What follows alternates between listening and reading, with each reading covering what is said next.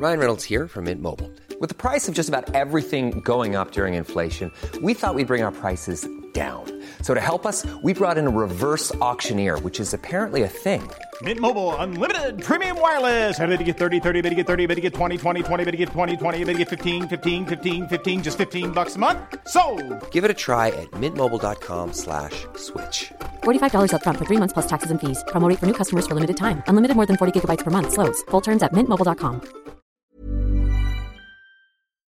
Today in history, in 1925, the Butler Act, which outlawed the teaching of evolution in Tennessee schools, was signed into law, and the legislation was at the center of the Scopes trial and was not repealed until 1967.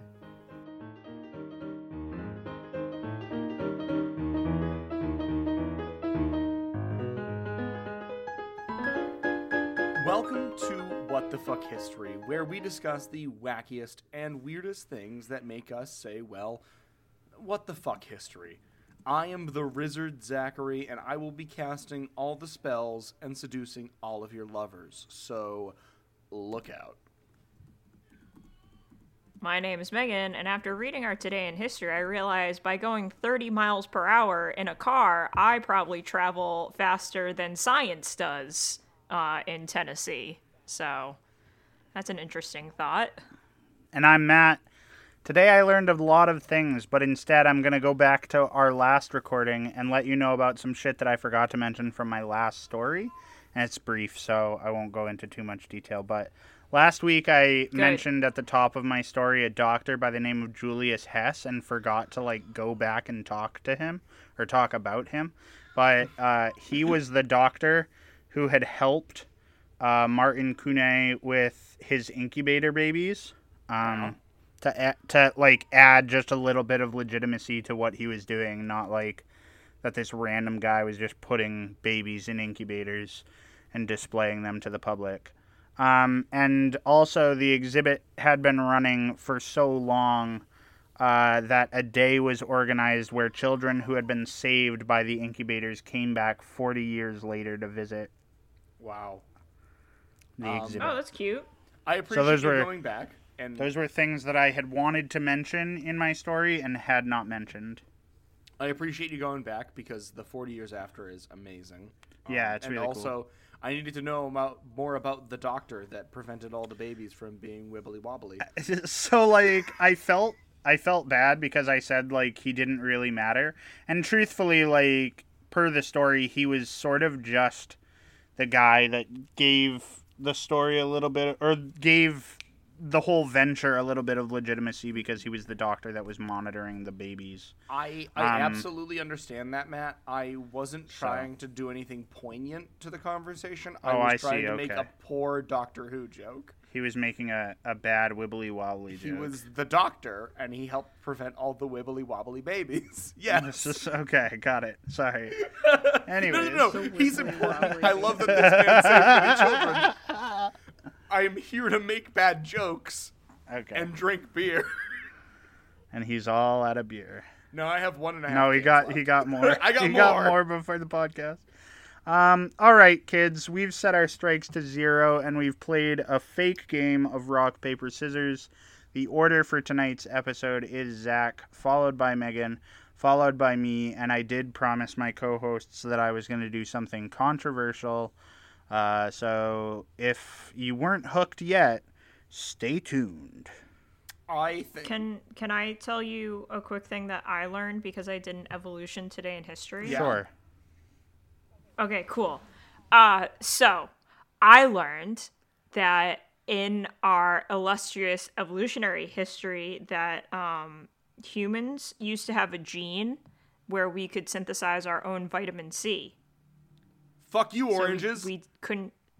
Yeah, it- fuck you, oranges. But um, then at some point, we started eating a lot of fruit, Yep. Okay. uh, and our bodies decided we were going to kill that gene Hell yeah, baby. because we didn't need it anymore. Man, we used to have tails and not need citrus. What the fuck happened to us?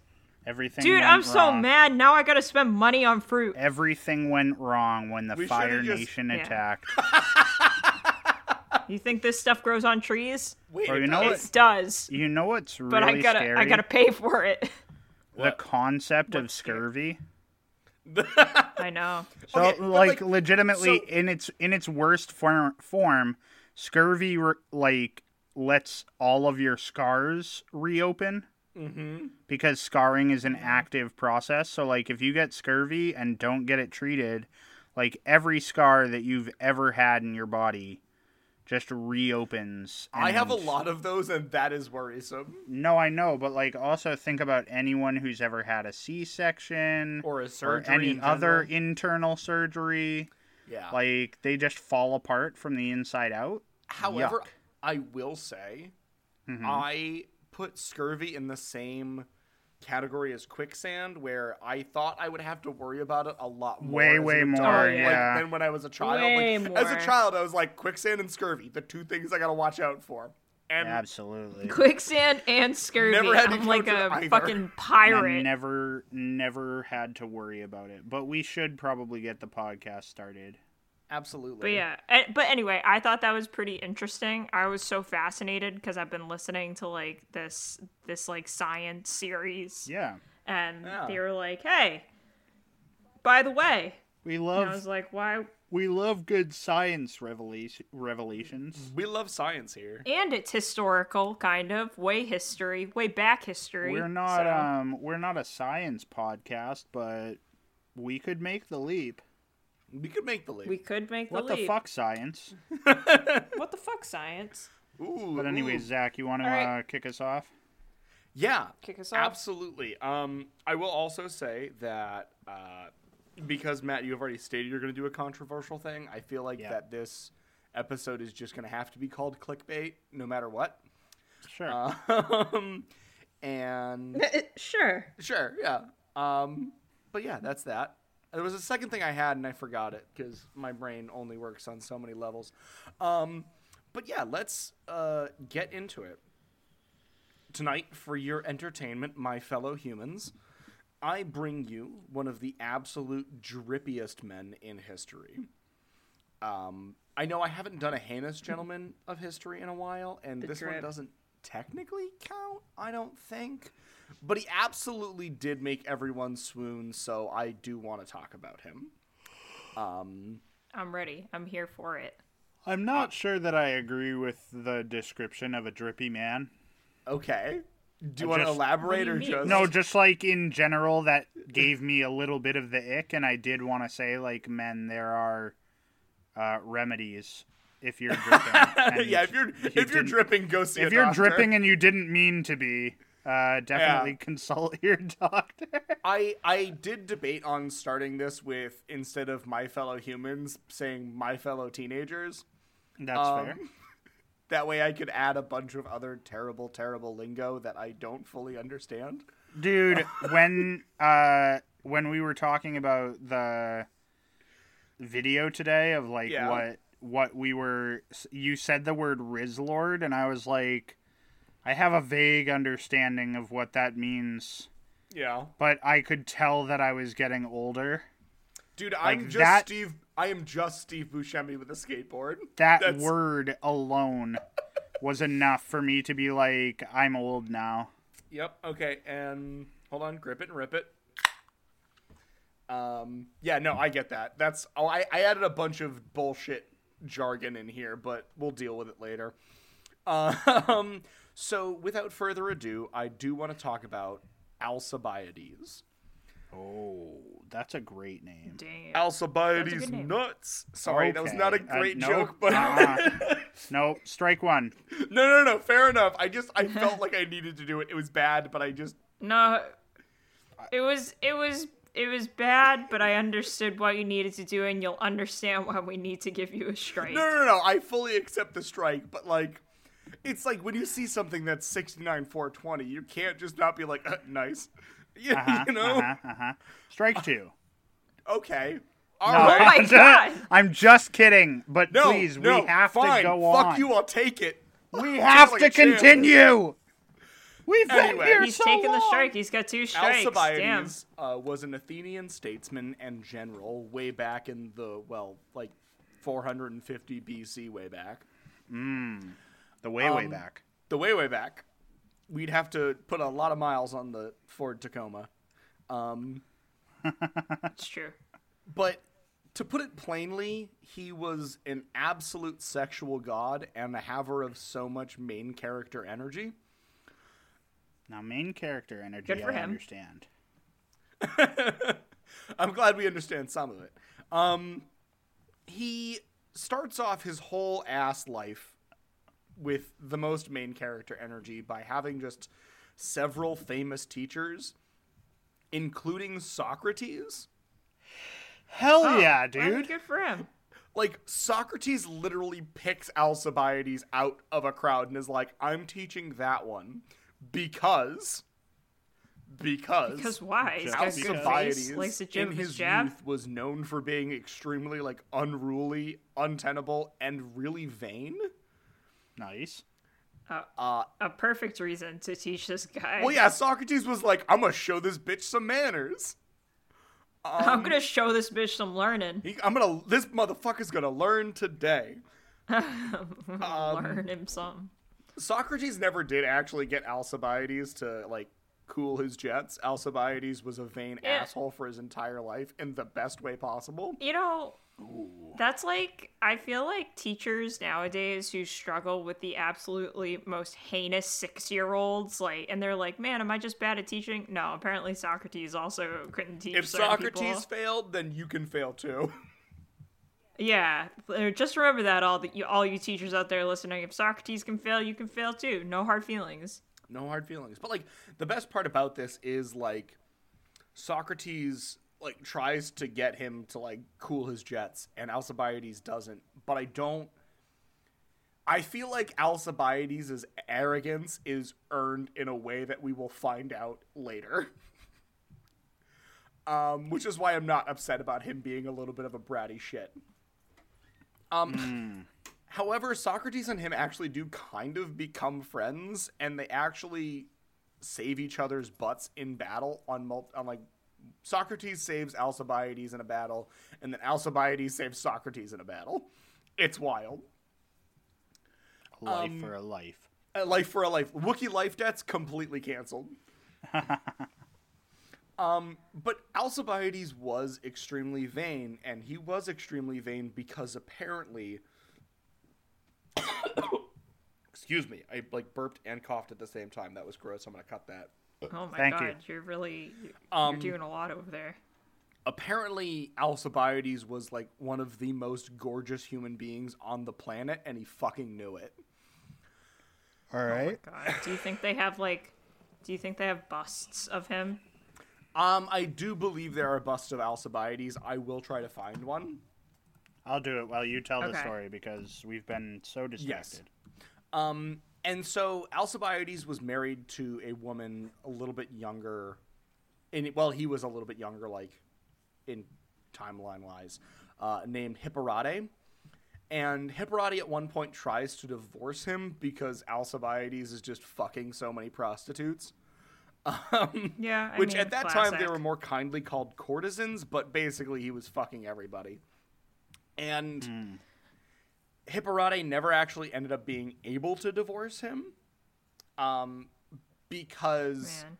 when she went to the court to do the divorce hearing, Alcibiades shows up to the court, picks her up, throws her over his shoulder, and just walks her home. And they never discuss it ever again because As he's you just so often do. And the he's judge so was like, stupidly "Fair." handsome that she's just like, fine, I guess this is my life, and I'm okay with it. Look at these big, strong muscles. And the judge was like, "Did you see how hot that guy is?" yeah.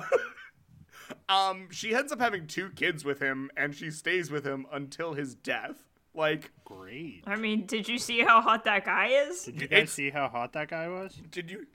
That Hansel is so hot right now. Oh, man. Weird Zoolander reference. I'm sorry. uh, But our good boy Al uh, really comes into his own about midway through the Peloponnesian War when he pushes the Athenians to be a little bit more aggressive. Um, the Treaty of, uh, I'm trying not to butcher this, Greek names are weird. or rather hard for me. Um, Nicias, um, the Treaty of Nicias. Also remember Nicias because the treaty is named after a guy who wrote it, and he's kind of important. Um, but the Treaty of Nicias is signed, and it's this weirdly worded, kind of vague ceasefire between Athens and Sparta. But it's not really. The language in it is confusing. So Sparta sends some delegates over to Athens to kind of just hash out the wording of this treaty, make sure that they kind of understand what's going on. And when the diplomats from Sparta arrive, they're like, all right, we speak for Sparta. We have full powers given to us by the Spartan king. Anything that we agree on here is absolutely what's going on. We speak for Sparta. And Yeah. the day before they're going to go into the Athenian court, Alcibiades kind of pulls them aside in a secret meeting and is like, "Hey, just to like give you guys a heads up because you're kind of new around here. Athenian politics are super complicated and everyone in that room is going to be going after your head. Just it's going to be a mess. I'm giving you forewarning." Why don't you Well, just kind of like renounce your diplomatic authority and let me kind of guide you through everything? Like I'll be your main man. And the Spartan Okay, delegates are like, that seems like a good sus. idea. What was that? I don't know. I, it feels a little sus. It feels a little sus, but the Spartans don't think it's sus. They're literally like, this guy's the only cool guy we've met in Athens so far. He wants to help us out. Let's let him fucking help us. And I mean, okay, I don't know. I just like if someone, if I, if I, Yeah. me, went was like, if someone was like, all right, you need to go in and you you have to negotiate a treaty, mm-hmm. and someone came up to me and was just like, hey, why? That's all cool, but like, why don't you? Relinquish all of your diplomatic authority and give it to me, and I'll handle it for you. And granted, I don't want to do my job, but I'd be like, mm, who are you? Yeah, it's. yeah, I get you. But also, good call on you, Megan, because you're smarter than the Spartans. Um, Well, you know, classic. They didn't didn't they fucking no, it was no, it was the Trojans. The Trojans sorry. were dumb. I was like, didn't they also I was like, didn't they also fall prey to the horse? But I was, there's a lot of dumb there's a there's a lot of dumb groups of people at this time. absolutely. Fucking idiots. Uh, fucking idiots. Go over in the corner with your fucking abacus, loser. Anyway, sorry. Your ass. So for some reason, the Spartan delegation agrees to this, and they're like, Alcibiades is our guy. The next day, they go in, they go before the Athenian court, and they're like, hey, remember what we said yesterday? We like actually don't have any political power whatsoever. We're just a bunch of guys being dudes. To which Alcibiades fucking stands up and is like, again, convinced all the Spartans that this was like the best play for them. And he's like, these lying pieces of shit. They came in here yesterday being like, we have all the power. And now what do they say today? They don't have any power? You're gonna believe anything that they fucking say? Because I don't. In fact, fuck all of Sparta. Let's get back to the war with Sparta because we love that so much. Also, make me a general. And guess what? All of gets Athens his way. agrees.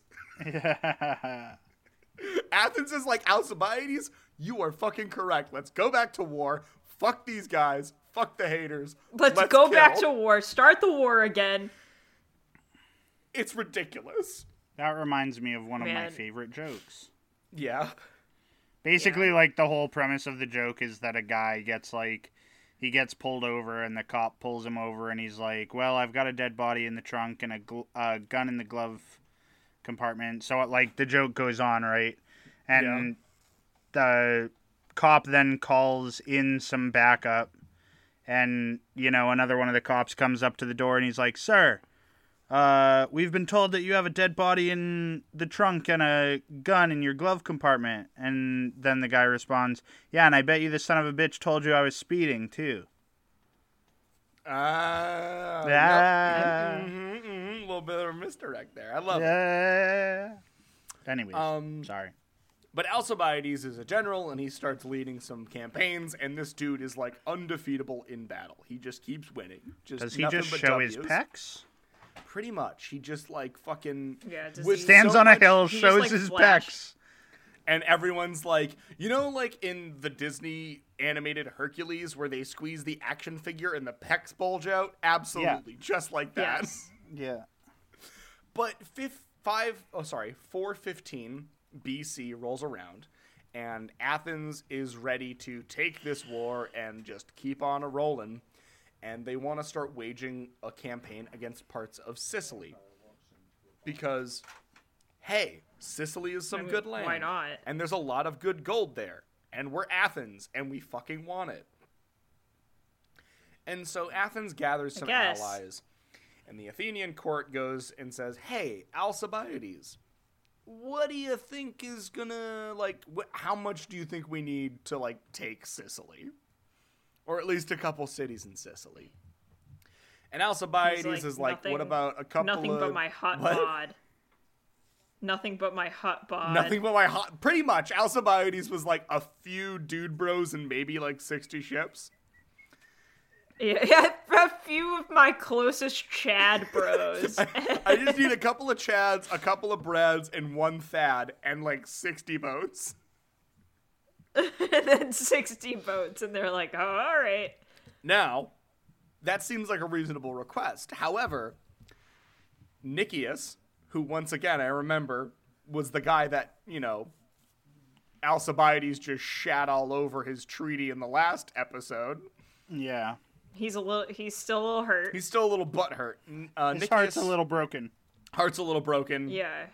Uh, Nicias stands up and basically tries to beat the whole idea down, as well as the pride of the man that just shat all over his treaty, uh, by saying, hey, that's definitely not enough soldiers. You need, and I quote, 140 galleys, 5,000 men at arms, and 1,300 archers slash slingers slash light footmen. Damn, someone did the math. Someone did the math. Someone calculated it, and uh, like He that's was a- the one Yeah. over in the corner with his abacus. yeah, Nicias with his abacus was over in the corner being a fucking nerd. Well, Alcibiades was just trying to get in everyone's pants and Just winning wars. flashing his pecs. And he was like, dude, can we bring kegs to war? yeah, can, can, did we load up the galleys with beer? I'll challenge beer, you to beer, a beer. keg stand. And so amount a ridiculous amount of people compared to a few dude bros and 60 ships. And it mm-hmm. was only said to not it wasn't actually like a strategy that was supposed to be proposed. It was just there to shit all over Alcibiades' parade. Yeah. Yeah. However, the Riz Lord Al turns Yeah. to the congregation of Athens and goes, like, so can I just have all that? and Athens is like, my boy, my sweet, sweet boy, my sweet summer child, my favorite, my golden boy. Why, absolutely, you can have all that. I like the I, I like the idea of someone being like him just having this plan that's like, yeah, me and a couple of my, you know, bachelor party um, are just gonna go down my and bachelor solve this problem. And this guy's, no, you need way more than that. And he goes, I hate this fucking plan, but can I has? Can I has cheeseburger? Yeah, Why, can I just have? Can I just have this? So And Athens everyone's grants just like, oh, you're pretty, yeah. pretty much athens grants him all that and more um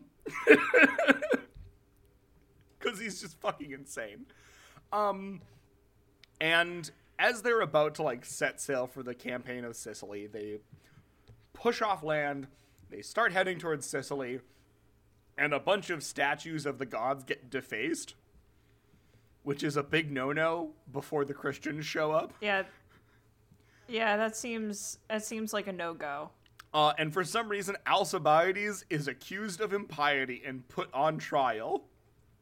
Oh my god, something can take him down. Well, well, religion. religion The religion can take out Alcibiades apparently because Alcibiades is not there to defend himself in court.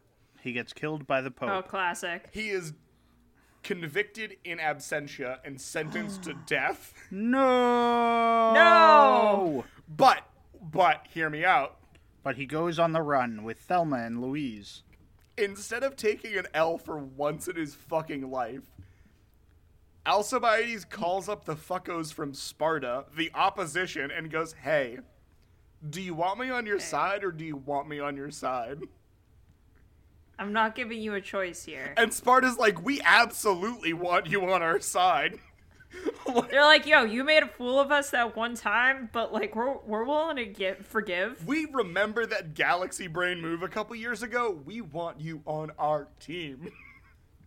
He's like, yo, no hard feelings, right? Like no hard feelings. Dot dot dot. Yet dot dot dot. So Alcibiades so defects funny. to Sparta, where he becomes really good friends with the king of Sparta and his like premier military advisor. And that's hunky dory for a few years. And then it kind of goes south when the queen of Sparta gives birth to a baby boy. And uh, Uh-oh. Oh no. oh, would you look at that? Oh no. It looks a lot like Alcibiades. Talk- Oh no, it's hot. time to- No. Oh no, this baby's hot. This baby came out looking like hot baby. Squidward. What do we do? this We- baby came we out kill the looking man like responsible. Aquaman. Yeah, so they go to kill can be no Alcibiades, other. and Alcibiades is like, "Well, time to pack up my bags and defect again. We're off to Persia." I like how he doesn't deny it. He went to Persia next. He went to Persia next. Who'd he impregnate there? I uh, I mean, a lot of people. He apparently had a lot of bastards. Damn, dude. But he kind of stays in Persia for a few years and gives more military advice while he's just While evading of capture. well evading capture and just staying under the radar. And there is a coup that happens in Athens, um, where the democracy is overthrown, and some of his buddies start an oligarchy in Athens. I thought And- for a minute you were gonna say an Olive Garden, and, and I was gonna be like, "Oh, what a nice one." I thought instead of oligarchy, you said Olive Garden. Yeah, they was start an Olive Garden in Athens, the original Olive Garden in 412 BC. When you're here, your family. when you're here. Endless soup salads and impieties. Oh, so oh God, that's so funny. his buddies Anyway, go ahead. his buddies like start an oligarchy and are like, "Hey, you want to be like acquitted of your crimes and come on back? Hey, you want to come home, bud? You want to come home, bud?" And Alcibiades is like, "Yeah, he's like, I fucking "Uh." hate Persia. It's just sand. I fucking hate sand. yeah, dude. There's there's not enough people here. Fuck. not enough not enough people to dip my dick into. I'm coming home." And Sand sucks. he ends up coming back and he's reinstated as an Athenian general. This man has no loyalty except for to himself, and it's fucking wild. this man has no. He definitely doesn't, but it's so funny. He keeps on fighting with the Spartans with Athens because that's what they do, and he wins a whole bunch of battles, including a battle where this is fucking wild. He convinces a conspirator inside the city to open up the city gates to allow his army in. Mm-hmm. Normal espionage God, shit for original Trojan battles. horse. Except, oops, by the time the gates are opened, the army hasn't shown up, and it's just Alcibiades and 30 of his chattiest chads. Yeah. it's just Alcibiades and bachelor like a bachelor party. It's just the Bachelor Party 2.0, and against a whole city garrison. And against overwhelming odds, Alcibiades just steps up and starts talking. He just like starts giving a speech to the city garrison in like the most like WWE pre-match promo bullshit. Oh, he was cutting a promo. he was cutting a promo and being like, "Yeah, well, I'm gonna fucking take you down. You don't know what's coming. You just fucking wait. I'm gonna fucking get you." Well, the gates are open and they're like standing like within stabbing range.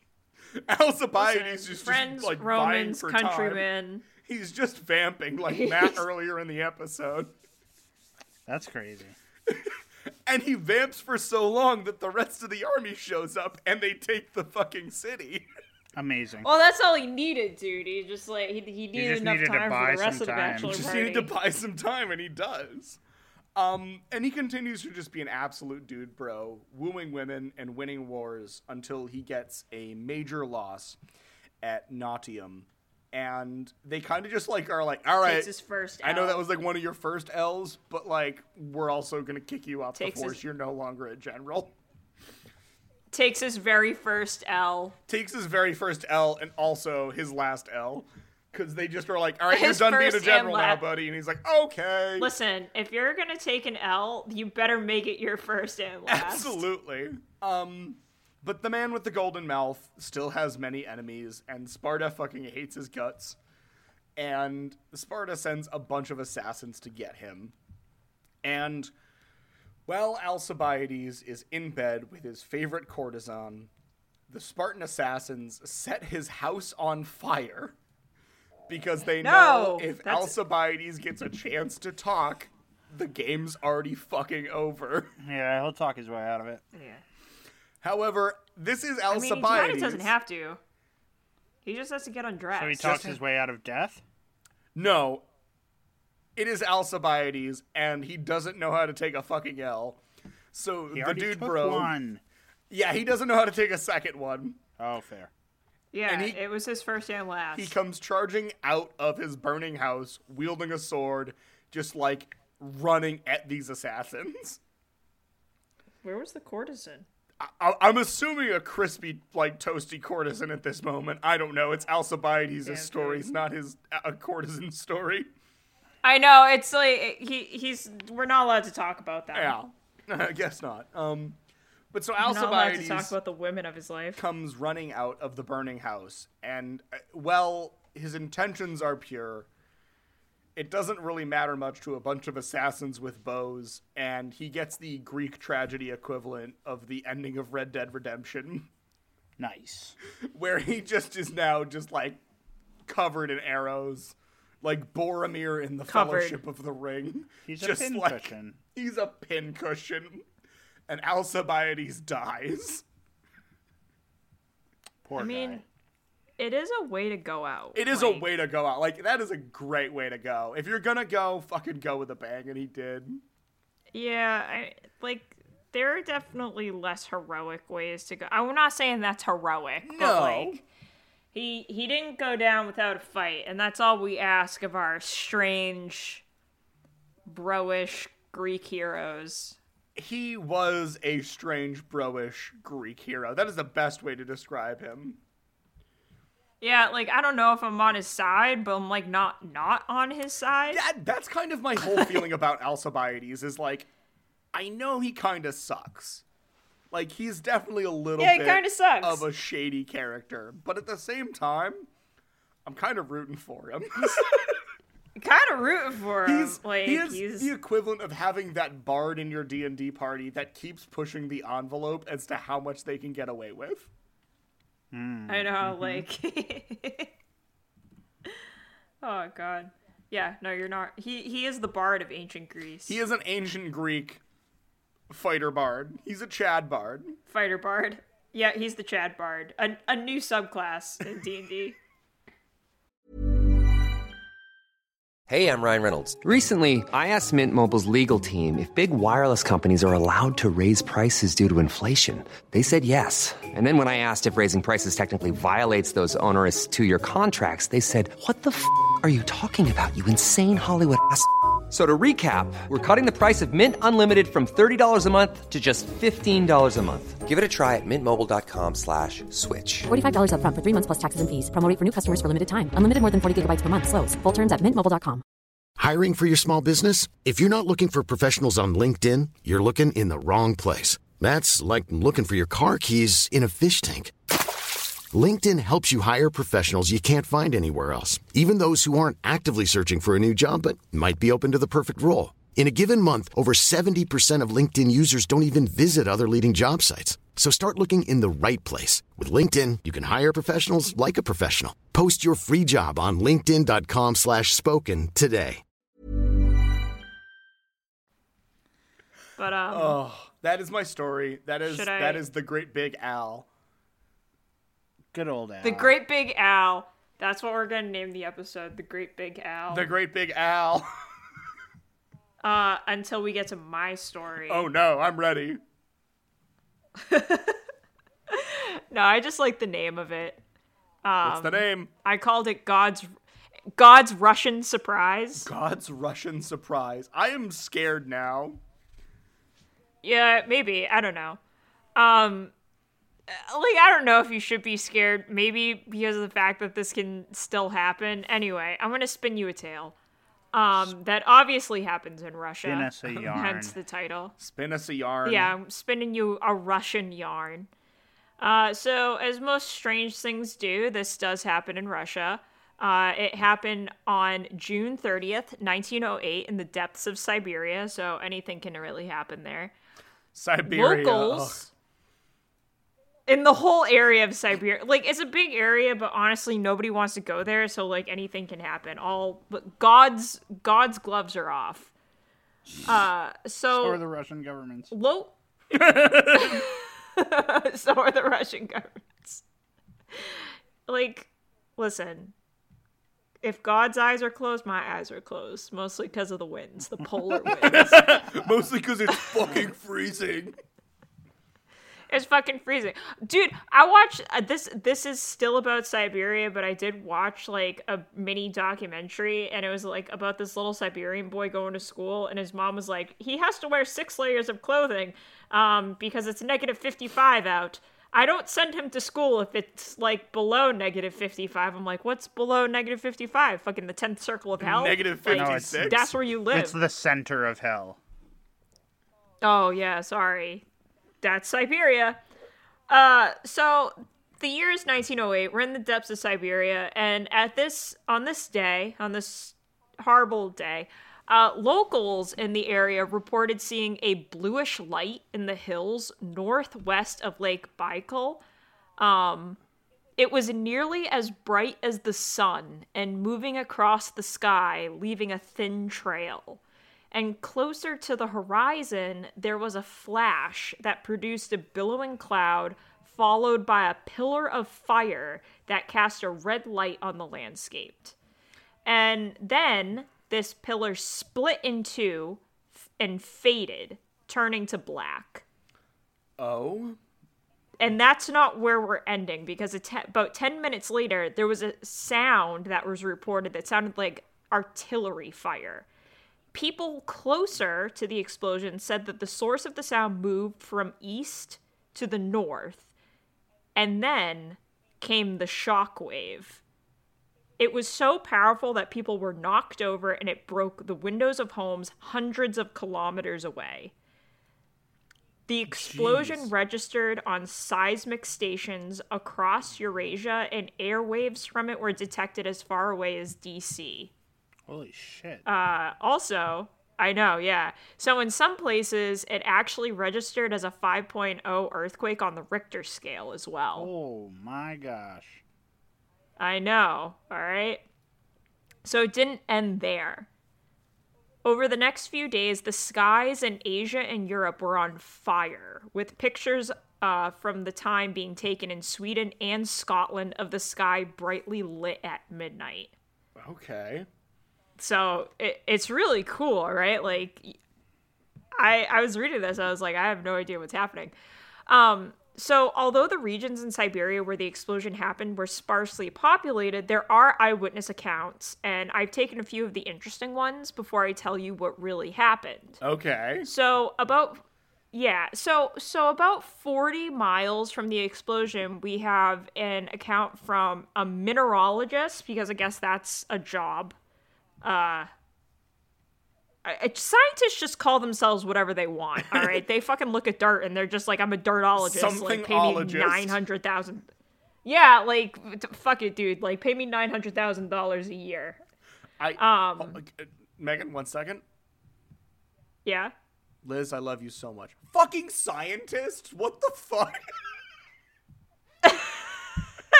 whispers to his partner. He's like, "I love you so much. I appreciate I love everything you. you, I do." appreciate Like- you. You're so smart, and it is so attractive, and you are just a wonderful human being. What the fuck, scientists? Why do you think you are so fucking special? Okay, so we do have to Yeah, make a just, like- jump into what the fuck science. we do. Yeah, we, we might have to. Oh fuck, we do have to make a jump into what the fuck science. So before we make the jump into what the fuck science, so there was this mineralogist. He was at a trading post 40 miles from the explosion, and this guy reported that where he was, the air became so hot it felt like his shirt was on fire, and then he was thrown off of his feet oh my god. uh, he felt the earth shake, and that when the sky opened up, it felt like the wind was lava. Jeez. what uh, the fuck? I know. And then other people who are a little bit closer reported being woken up by birds fleeing overhead and then trees suddenly being obliterated. Like fucking toppled and set on fire. Oh my god. Holy crap. Yeah, so um so because of the time and the remote location of the event, scientists have to ha- have had to like make conjectures on what happened based on like the geological studies made many years later. And they believe that this event, which was called the Tunguska event, um, was due to a meteorite impact. However, there was no impact crater. Okay. Instead, they found at the epicenter that trees in an 830 square mile radius had been scorched and knocked down. And they also found small metal spheres containing nickel, containing nickel and iron consisting consistent with like a meteor air burst. So, uh, essentially what happened, like the leading scientific explanation is that an asteroid exploded about four to six miles above Earth's surface, and that these events of this proportion only happen once every a thousand years. It was like So- a meteor, and then it was it was gone. like Yeah, yeah. It, I mean, it it was like the it was it's the equivalent of like an atomic what happens to an atomic bomb Yeah. going off. Like it doesn't it doesn't hit the ground. It explode. It's an airburst. No, Yeah. so, that's how you do the most damage. Yeah, yeah. So this is this is what this did.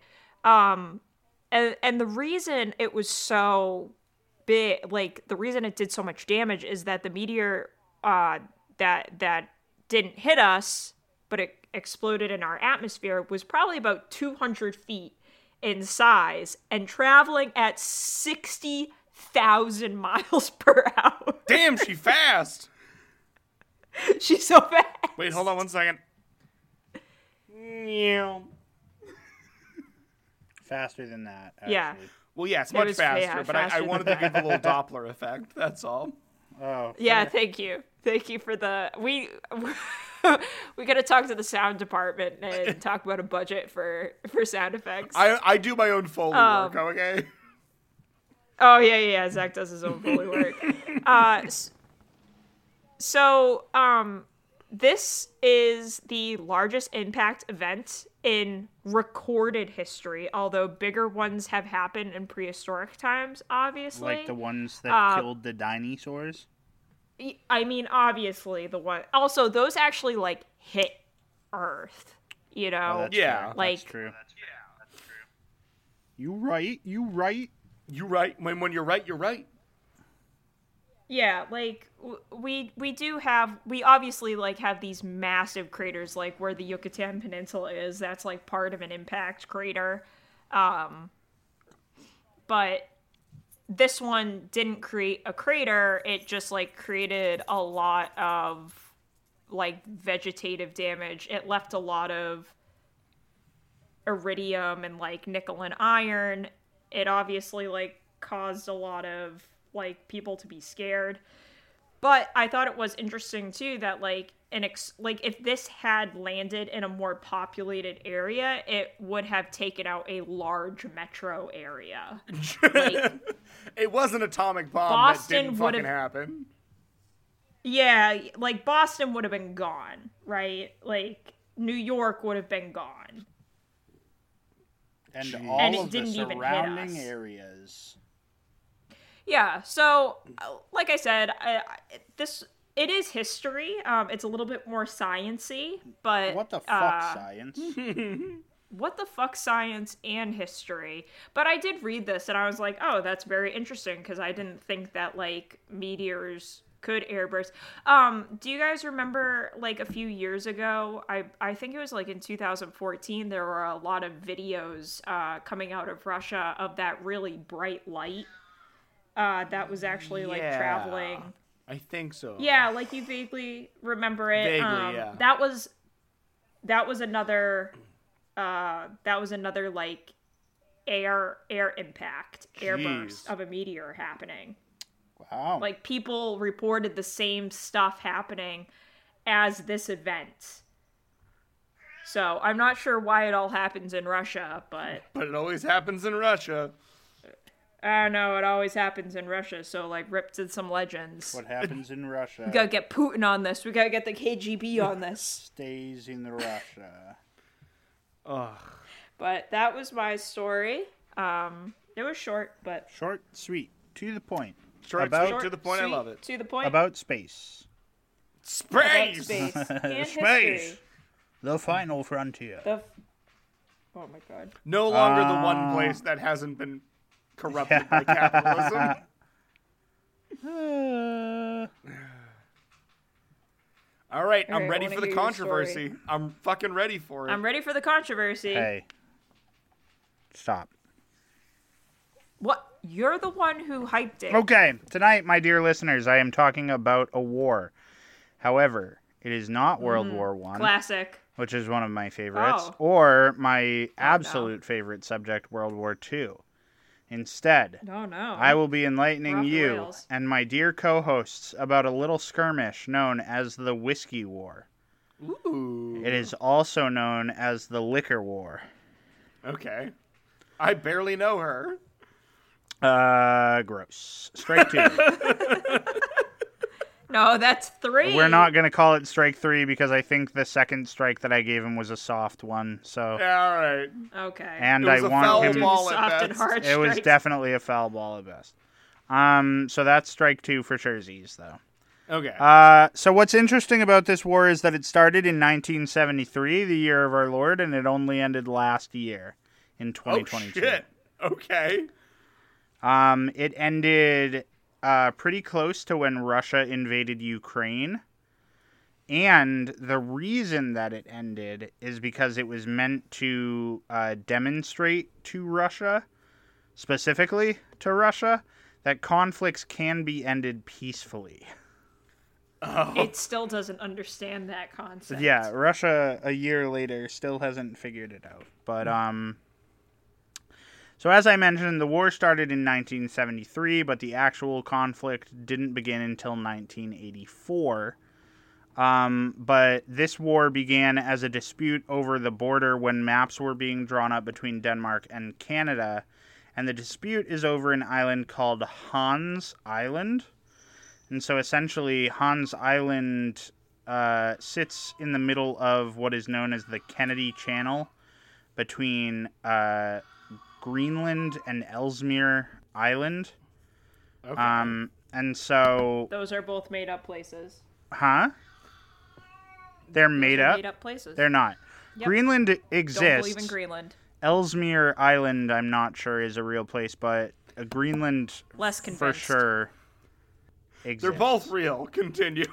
So, um, a line uh, that had been drawn between the two borders went straight through the island, uh, but Canada and Denmark could not come to a conclusion about who owns what uh, Okay. when they were drawing up their borders in 1973, and so they decided to uh, leave it for then. But there, that left a gap in the um, that left like, a, we'll get back to this later. yeah, that essentially left a gap in their border description that they didn't bother to correct until last year. Ugh, That's fine. excuse me. So, in I'm sure it didn't cause any problems for those people living in that unclaimed area at all. well, no, the island is uninhabited. Um, Oh, so we're fighting over uninhabited land. I love yeah, it. yeah, yeah, yeah, yeah. So, listen. Classic. Um, this is what starts the conflict. In 1984, Canadian soldiers land on the island and place the Canadian flag. Eh? oh no. And then Eh? they place a bottle of Canadian whiskey. Okay. Bro, And that's it. that's war- warfare. The only thing that exists on this island is a flag and some whiskey. I- exactly. this sounds like heaven. Now, this is why it's called the Liquor Wars. This is why it's called the Whiskey War. Okay, ready?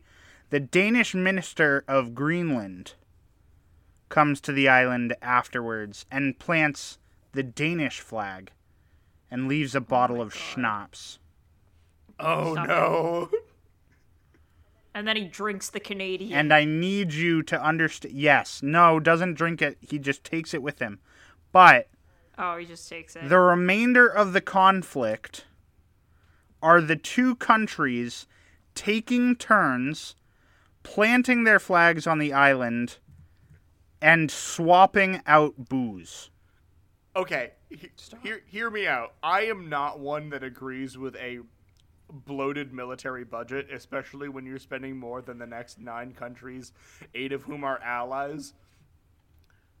I'd spend a lot. Eight of, of whom are allies. I'd spend a huge fucking military budget for this operation, boys. So, here's Only the finest. here's where the controversial part of my story comes in. Okay, I'm going to read directly from Wikipedia. okay. normally I would do this in notes and like sugarcoat this, but I need I'm reading the timeline directly from the Wikipedia. Okay. So in 1980 to 1983, a Canadian firm did research on and around the island. As I mentioned, in 1984, Canadian soldiers placed a bottle of whiskey and their flag on the island. Then the Danish minister of Greenland uh, chartered a helicopter to the island, placed a flag of the Danish there, and replaced the bottle of whiskey with a bottle of schnapps and also a sign that said "Welcome to this Danish island." Welcome. That's so passive aggressive. Yeah. In 1988, Danish Arctic Open, uh, Danish Arctic Ocean Patrol Cutter (HDMS). I'm not gonna try. Uh, arrived at the island, built a uh, a cairn, essentially like Yep. a, a A tower of stones. a tower of stones. Jesus Christ, my brain. Uh, and they placed a flagpole and the Danish flag on the island. In 1995, the Danish liaison officer and uh, geodist flew in and placed another flagpole and flag. In 1997, the Danish Arctic Ocean Patrol uh, tried to reach the island but couldn't because of weather. Uh, in 2001, a helicopter flew by the island. This is these are all the important. These are just considered military act activity. Ooh, a chopper. Um, in 2002, uh, the Danish once again went to the island, erecting a new cairn, a new flagpole, and erecting their flag. They found the 1988 flag that had been placed was missing, and the flag that had been Yep. placed in 1995 was in pieces. Um, in 2003, a Danish frigate landed on the island and replaced the flag again. 2005, Canadian soldiers landed on the island, placing a stone marker, a plaque, and a Canadian flag. Yeah. In 2005, as a symbolic move, Canadian Defense Minister Bill Graham set foot on the island. I also want you to know that apparently set during this foot. conflict, Google ads were placed about like this this back and forth that was happening.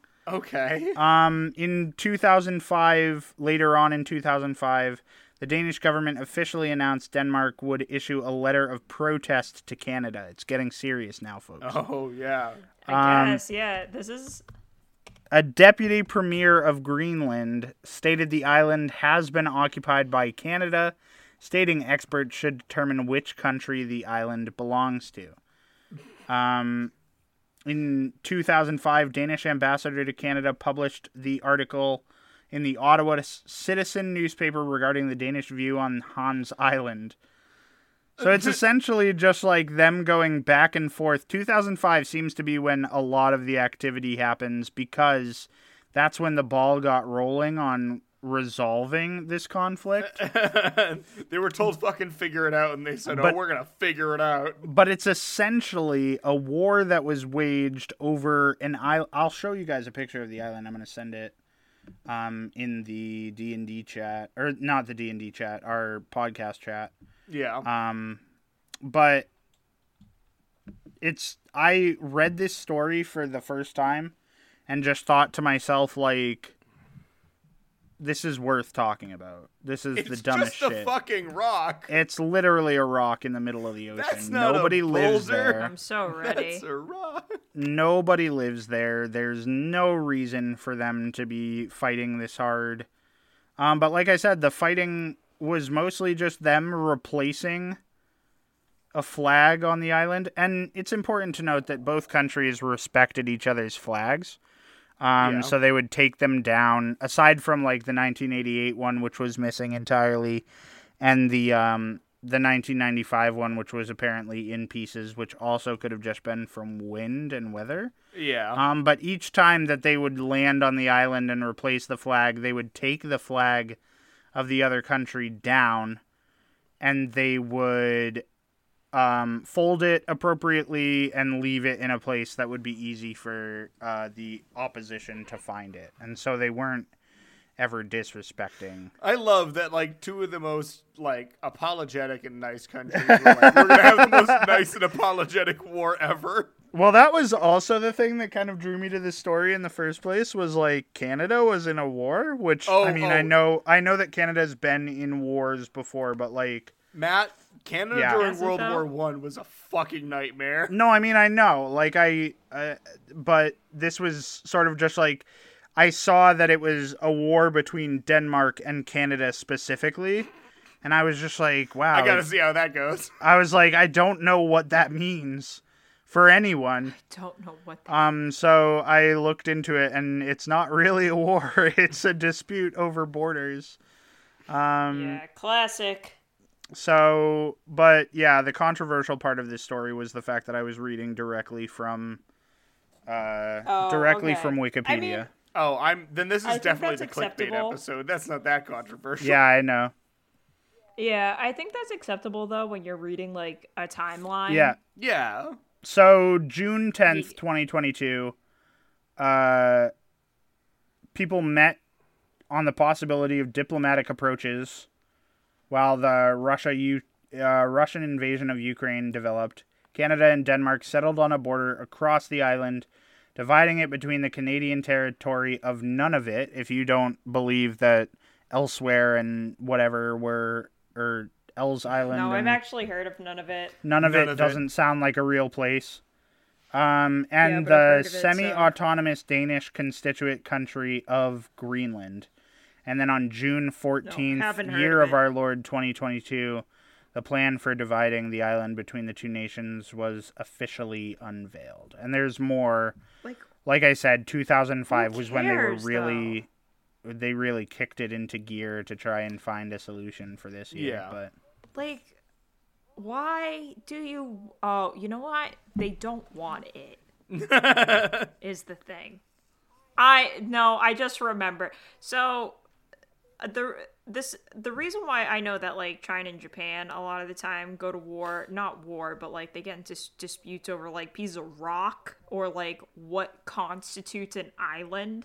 yeah. Um, is it because it extends your international waters rights? Oh, that's fair. Um, So they're not fighting over the rock. They're fighting They're over fighting international over- water. They're fighting over and what's under the water, right? Like, yeah. Anything found under It is the water. possible that yeah, anything fa- so like gas reserves, so like, when oil they reserves, find the, fishing uh, rights. uh, fuck. What's his name? Ark of the Covenant. When they find When they find the tomb Cthulhu, of Cthulhu, himself, Yeah. that I mean, belongs to Canada. I that belongs like- to Canada now. I feel like it probably started out as that, and then it was just a bunch of guys going like, "We got to keep this fucking practical joke up." It was oh really yeah, like yeah. a thousand percent. It's just a good laugh, and we need that in this time and day and age. I think that that was in was. this day and age. but I also love. need a good laugh. I love that they were just like, you know what'll teach Russia is if we uh We finally we settle this dispute. Final, finally settle this dispute, and the Russians will look at it and be like, well, if the Canadians can do it, so can we. Okay, but like that's that no, that's not fair. The Canadians like eh, here's the thing. As soon as you're like, "Oh, well, if the Canadians fa- like Cthulhu," I'd be like, "Yeah, if there's one country in the world that I would trust finding Cthulhu, It'd be the Canadians. It'd be the Canadians. I'd trust the Canadian. I would trust the Canadians or Japan. I wouldn't trust Japan. I wouldn't Did you trust see what Japan. they did with I would Godzilla? trust- Yeah, They turned him No, into a I weapon. I would weapon. trust Japan now. I wouldn't. I don't trust Japan. I would trust Japan. I, I stand by it. I would trust Japan. They'd make movies. Yeah, probably. they would make movies. Cthulhu they would be the next Hollywood star. Yeah, dude. It, like it would be like the next hit Japanese mascot, like akin to Hello Kitty. Oh my god. So- Hello, Cthulhu. Look, do you know you've been to Japan, right, Megan? So you know the lore of Hello Kitty. yeah. Uh, That the lore. that Hello Kitty is an actual human woman. oh my god, you don't know this? All right, this is my Oh today I learned. Um, no, no, you've already had nineteen of them, but go on. I I but the people need to know. No, I'm here. I'm the people. I Um, need to know. So, Hello Kitty, I'll read this from the Wikipedia as well, uh, is also known by her real name Kitty White, is a fictional character. That's Um, not her name. yeah. according to her backstory, she lives in a London suburb with her family and is close with her twin sister, Mimi, who is depicted with a yellow bowl. Damn, I thought her name was gonna be Goodbye Kitty. Oh man, hang on, because I I want there was something that I was reading. Um. Uh, there was something that I was reading that said that she was. Uh. That she was a human woman. I mean, maybe she is. Maybe she is a human. Her Maybe height is Maybelline. described as five apples. Her weight is described as three apples. Okay, that's not a measurement. that's damn. I thought Americans Oh, were okay. willing to measure In, anything. in by 2014, an anthropologist was told by Sanrio that Kitty White was not simply a cat, describing her as a little English girl called Kitty White from outside London. So she's like a child.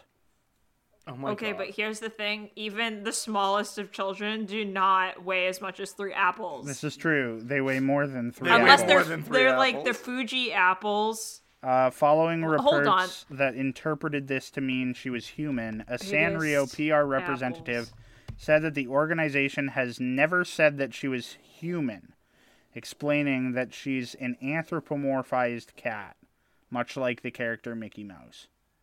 No one would mistake Okay, the Disney character for a human, but at the same time, he is not quite a mouse either. Hello Kitty isn't a human, but she's not quite a cat. Okay, so Okay. I got that wrong. But like, I'm glad we cleared it up. it is kind of weird that they did say like not a cat more human okay anyways I guess I don't know. So I just looked up biggest apple in the world.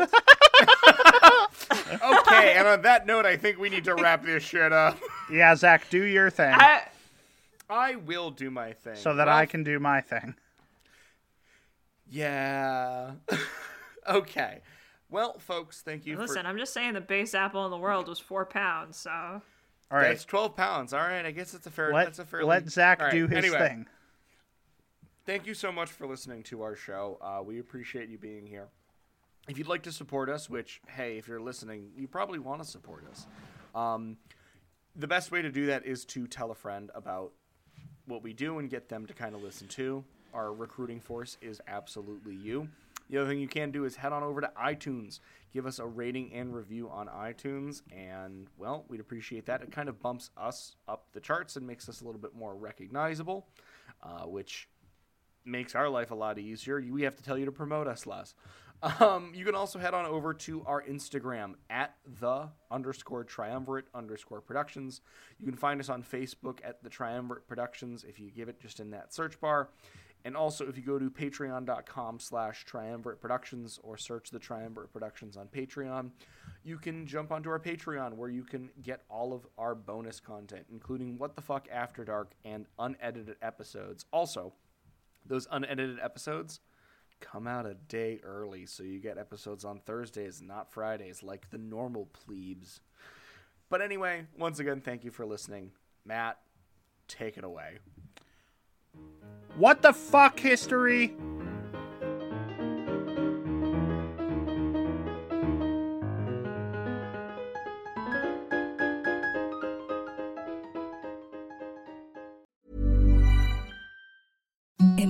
Softest sheets you've ever felt. Now imagine them getting even softer over time. That's what you'll feel with Boll and Branch's organic cotton sheets. In a recent customer survey, 96% replied that Boll and Branch sheets get softer with every wash. Start getting your best night's sleep in these sheets that get softer and softer for years to come. Try their sheets with a 30-night guarantee. Plus, get 15% off your first order at bollandbranch.com. Code BUTTERY. Exclusions apply. See site for details.